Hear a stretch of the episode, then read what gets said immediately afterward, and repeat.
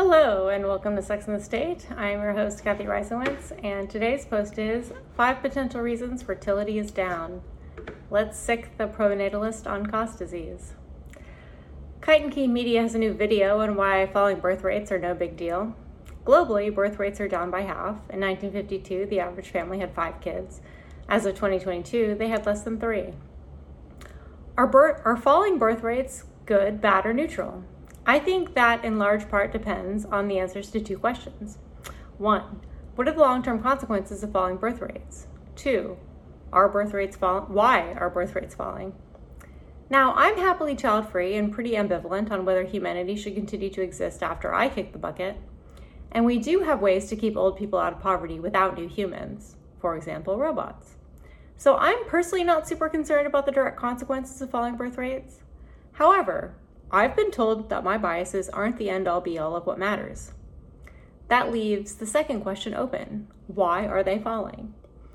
If birth rates are down for good reasons, such as women having more freedom to choose, and we can ameliorate the potential negative consequences, then falling birth rates seem mostly fine.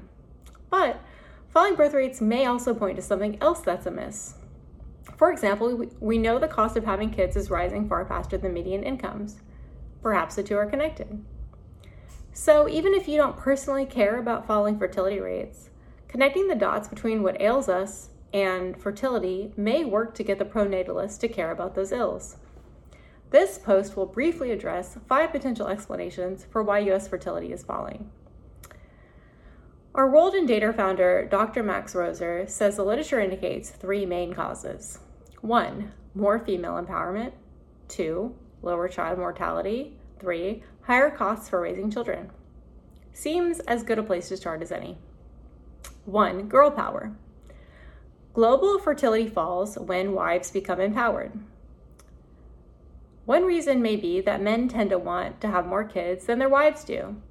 So when women have more bargaining power relative to their husbands, they have fewer kids. As female education rises, fertility declines. There are many theories about how this works. Better, better educated women tend to have more access to and better understand how to use contraceptives. Their daughters also tend to get more education, which creates a cycle.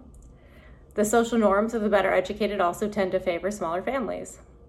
A woman with more schooling has more copious and appealing options for ways to spend her time than a less educated woman. Gary Becker argues that opportunity cost explains the correlation. And it's true that fewer kids equals less expensive childcare and less time out of the workforce.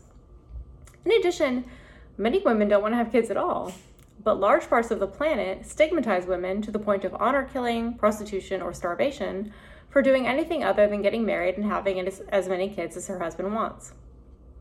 Women getting to have as many kids or as few kids as we want, including zero, is probably going to decrease fertility. Two, child survival global child mortality halved from around 43% to 22.5% between 1800 and 1950.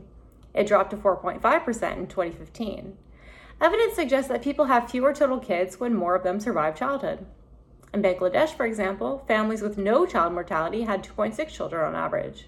If one child died, they had 4.7. If two died, they had 6.2. And if more than three died, they had 8.3 kids. Interestingly, this study shows that no clear correlation between child mortality and fertility rates in the US in the, US in the early, early 20th century. Also of note, better, better educated moms seem to have lower rates of child mortality. Three, expensive ass kids. Skyrocketing costs for life's biggest expenses probably plays a role in declining fertility. As a percentage of household income, Americans spend the most on food, clothing, housing, transportation, health, education, and child and elder care. The average family in the bottom 60% of the income distribution in 2021 spent around three quarters of their budget on these necessities.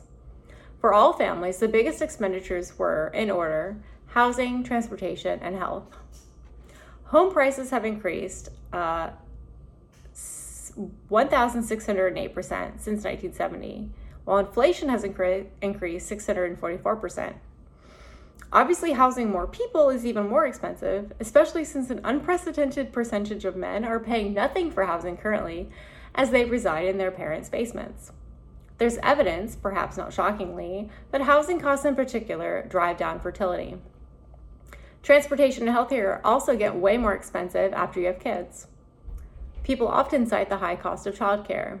And it makes sense that as college increasingly becomes a bare minimum requirement for a hope for a better standard of living than your parents had, high college tuition would impact the choice to have kids, especially as non degreed Americans face increasing precarity and wages are nowhere close to keeping up. While the cost for these categories have skyrocketed way beyond overall inflation over the past 50 years, wages basically haven't budged for the bottom half of earners since the 1970s.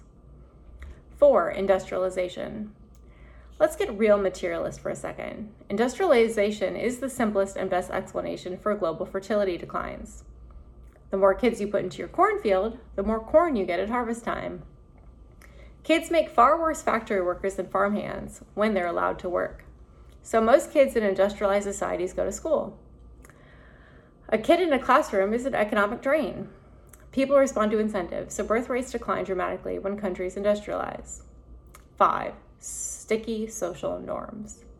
This Atlantic article on the South Korean equivalent of men going their own way, but for women, points out how when you combine female economic empowerment with male entitlement, women simply choose to opt out of dating, sex, marriage, and parenthood.